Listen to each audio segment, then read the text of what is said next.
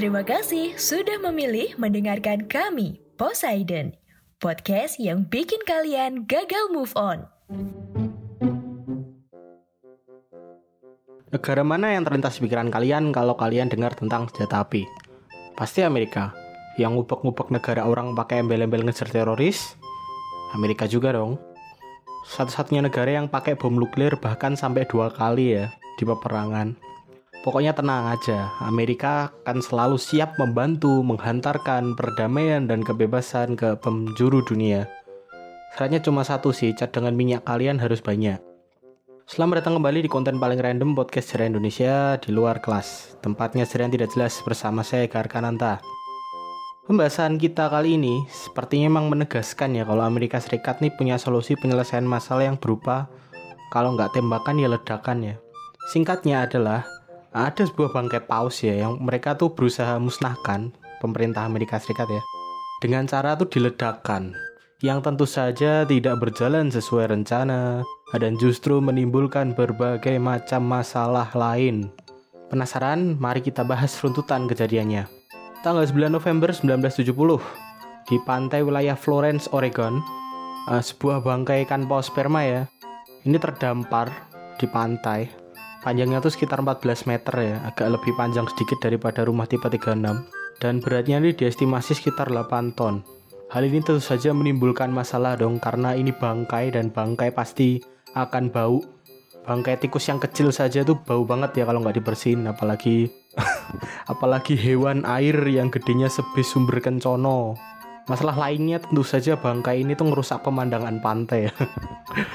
ada itu tiba ada bangkai seukuran bus damri ngelitak di depan pantai kan juga tidak enak dilihat dong jelas.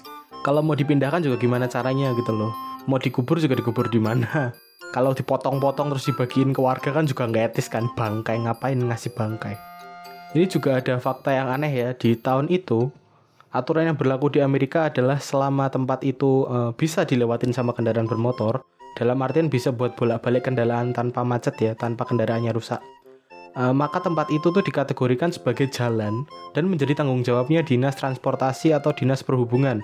Berarti tempat tempat paus tadi terdampar, pantai tadi, ini adalah tanggung jawabnya dinas perhubungan wilayah Oregon.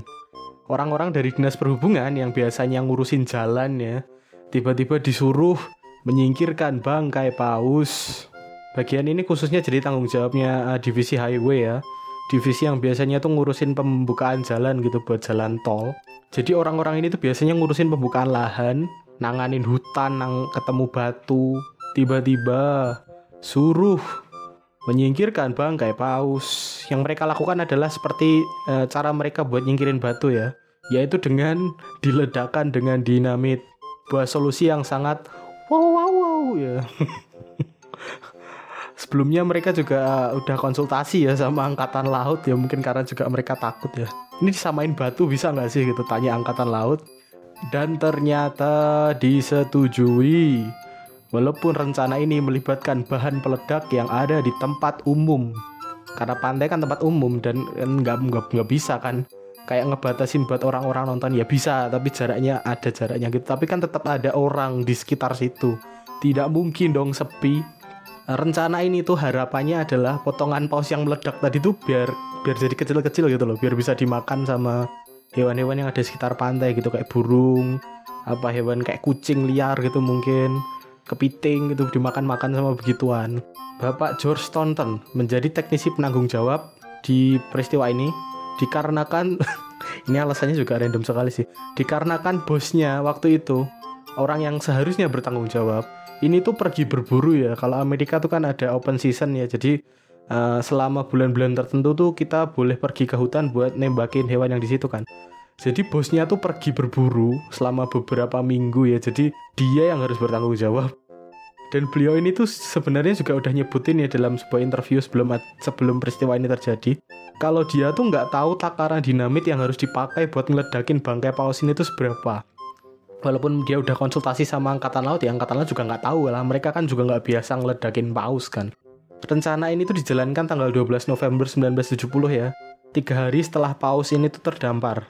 Dan udah mulai bau ya soalnya udah tiga hari. Dinamit yang dipakai ini jumlahnya sekitar 450 kilo atau hampir setengah ton ya. Dipakai di pantai yang isinya banyak orang setengah ton bahan meledak. Ide yang sangat bagus. Mantap Amerika uh, seluruh proses ini tuh bisa dilihat sama warga ya. Mereka dikasih jarak aman gitu. Biar bisa nonton dari jauh. Harapannya biar nggak kena gitu ya. Dikasih jarak aman dibatasi gitu. Masih ada yang jaga.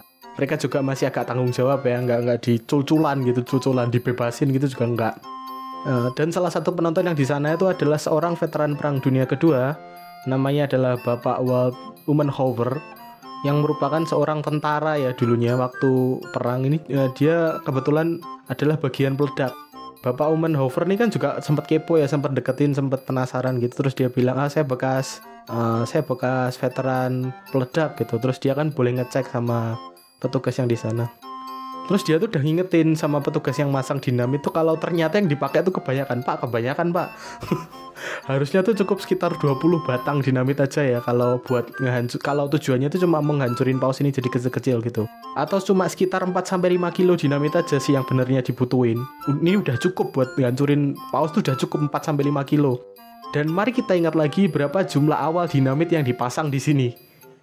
450 kilogram jumlahnya sekitar 100 kali lipat dari jumlah yang diusulkan oleh bapak veteran tadi. Tapi ya gimana lagi ya ini kan udah ada masa rencana dan bapak tadi kan cuma bukan siapa-siapa gitu loh. Rencana itu berjalan sesuai jadwal ya akhirnya tidak ada perubahan walaupun sudah diingatkan. Uh, sekitar jam 3.45 sore ya hampir jam 4 sore. Kejadian luar biasa ini terjadi ya ledakan dinamit yang jumlahnya setengah ton ini tuh menerbangkan potongan-potongan paus ini tuh ke angkasa ya. Yang ternyata ukuran dan jaraknya tuh seperti tidak seperti yang diharapkan sama petugas-petugas ini.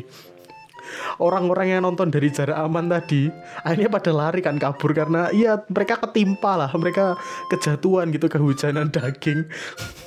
Karena jarak aman tadi ternyata sudah tidak aman lagi beberapa tuh banyak yang dapat cedera ringan ya. Untungnya nggak ada yang sampai cedera parah atau meninggal untungnya. Potongan-potongan paus yang terbang ini tuh ternyata eh, jauh jauh banget ya.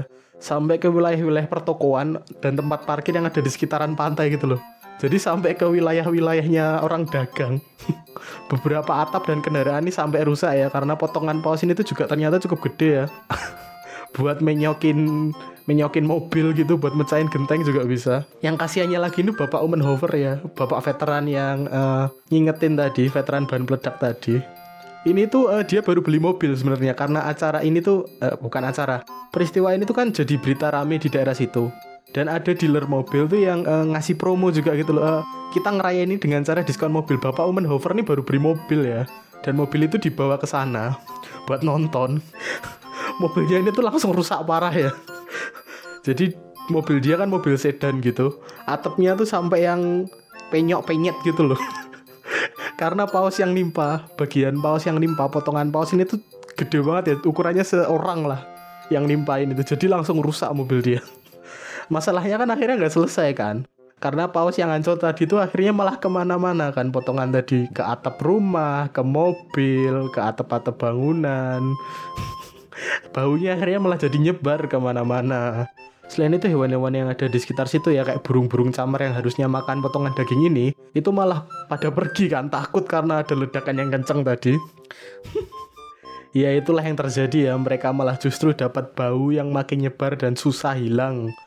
Oh iya paus tadi juga nggak hancur semua ya nggak hancur full karena saya juga nggak tahu yang masang juga kayaknya tidak proper ya jadi nggak rata gitu loh kalau masang ban peledak tuh nggak rata. Jadi yang meledak tuh cuma sebagian. Jadi ada sebagian besar paus tuh yang masih utuh di pantai. Random sekali ya ini ya. Dan semua kejadian ini ini didokumentasikan oleh uh, Katu TV ya sebuah stasiun TV lokal di wilayah Portland Oregon.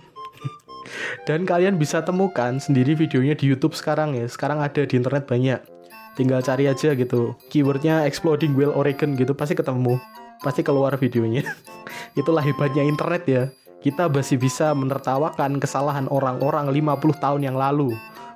Pelajaran yang bisa kita ambil dari episode kali ini adalah apa ya? Ah, bangkai dan bahan peledak tuh bukan kombinasi yang cocok, jangan dicoba. Terima kasih yang sudah mendengarkan episode kali ini sampai selesai. Kalau ada kritik, saran, atau ide bahasan yang lainnya, bisa dikirim ke Instagram at podcast underscore sejarah Indonesia atau ke Instagram pribadi saya di at roti kecap. Saya Garkan pamit, sampai ketemu di konten-konten Poseidon yang lainnya. Bye-bye.